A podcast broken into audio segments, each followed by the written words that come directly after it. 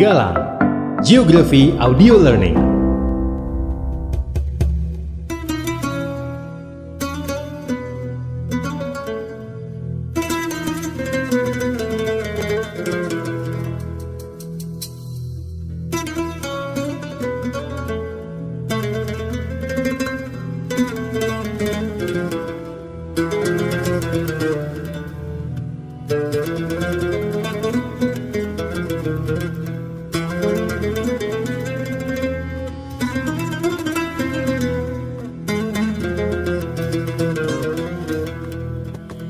Sobat Galang, dari mana asal musik tersebut?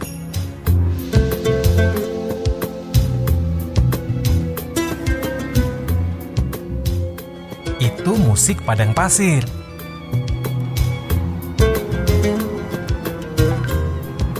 Yang kita bayangkan suasana panas, angin bertiup kencang. Itulah suasana padang pasir atau gurun pasir. Sobat Galang, di muka bumi ini ada sebuah gurun pasir yang merupakan gurun terluas di dunia.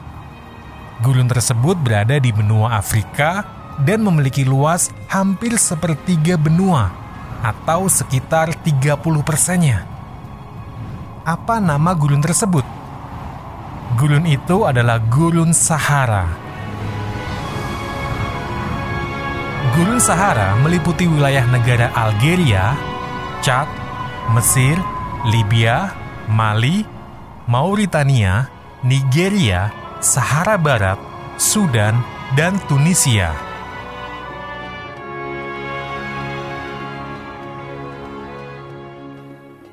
Melalui program Geografi Audio Learning kali ini, saya akan mengajak kamu untuk mempelajari lebih dalam tentang berkahnya orang Mesir.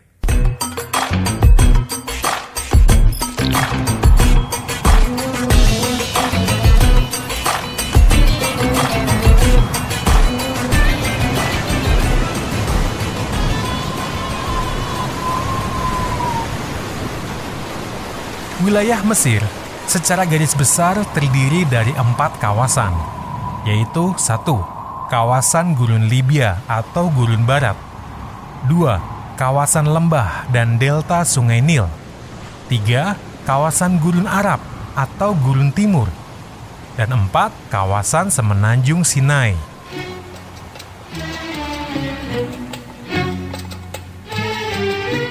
Sobat Galang, Gurun Libya merupakan bagian terbesar dari Gurun Sahara. Daerah ini berbatasan dengan negara Libya. Di gurun ini terdapat beberapa depresi atau lembah yang lebih rendah dari permukaan air laut, antara lain Depresi Katara.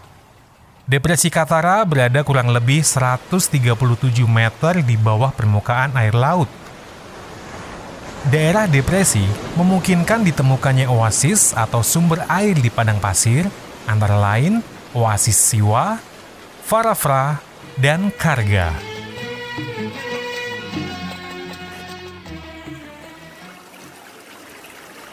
Sobat Galang, kawasan yang kedua adalah kawasan lembah dan delta Sungai Nil.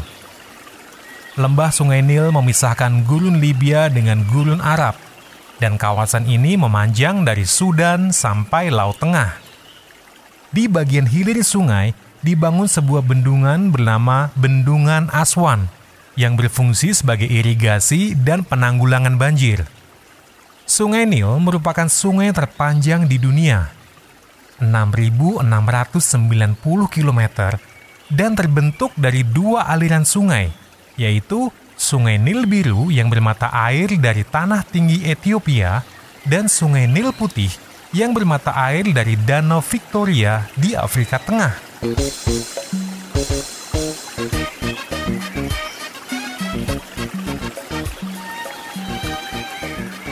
Salah satu sumbangan dari Sungai Nil adalah kemampuannya dalam menghasilkan tanah-tanah yang subur sebagai hasil dari sedimentasi di sepanjang daerah aliran sungainya.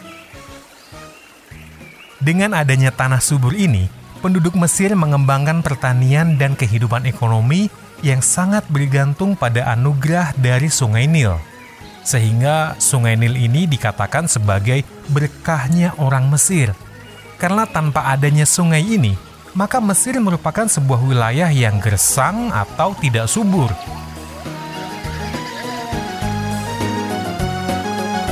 Bagian muara Sungai Nil menuju Laut Tengah, Sungai Nil bercabang menjadi dua. Satu mengalir ke kota Iskandariah dan satu lagi mengalir ke kota Dameita, sehingga membentuk sebuah delta yang luas dan subur.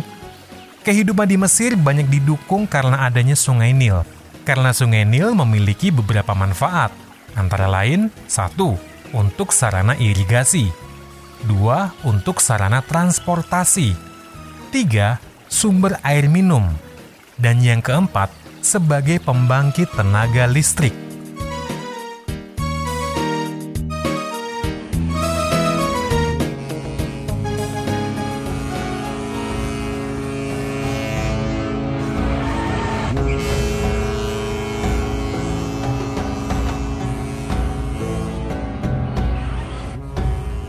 Sobat Galang, kawasan selanjutnya adalah kawasan Gurun Arab atau Semenanjung Sinai.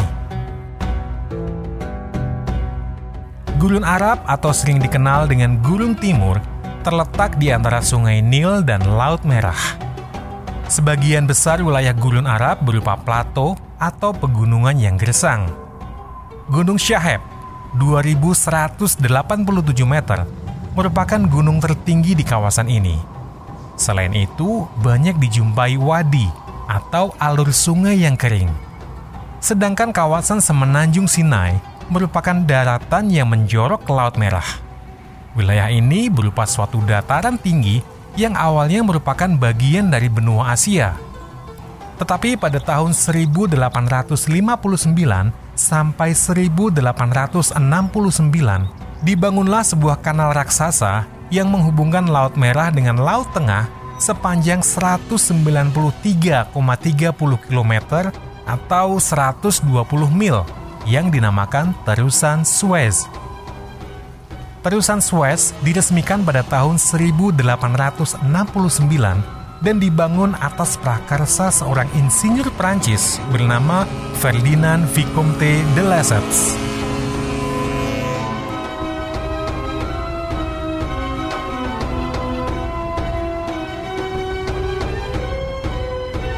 Terusan tersebut menghubungkan pelabuhan Said di Laut Tengah dengan Suez di Laut Merah. Sebelum ada terusan ini, transportasi dilakukan dengan memindahkan barang dari kapal ke kendaraan darat dari Laut Tengah ke Laut Merah.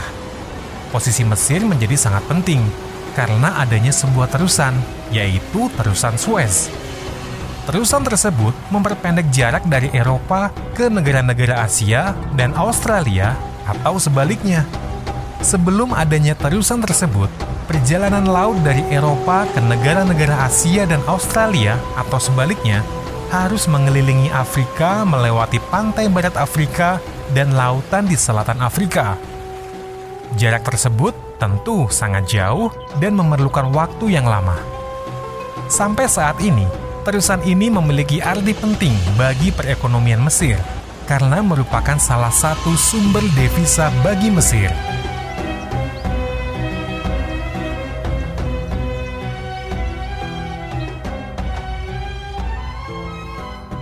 Sobat Galang, telah kamu dengarkan Geografi Audio Learning mengenai kondisi alam Mesir. Diskusikan bersama guru dan teman-temanmu tentang arti pentingnya Sungai Nil bagi kehidupan masyarakat Mesir. Tetap semangat untuk terus belajar bersama Galang.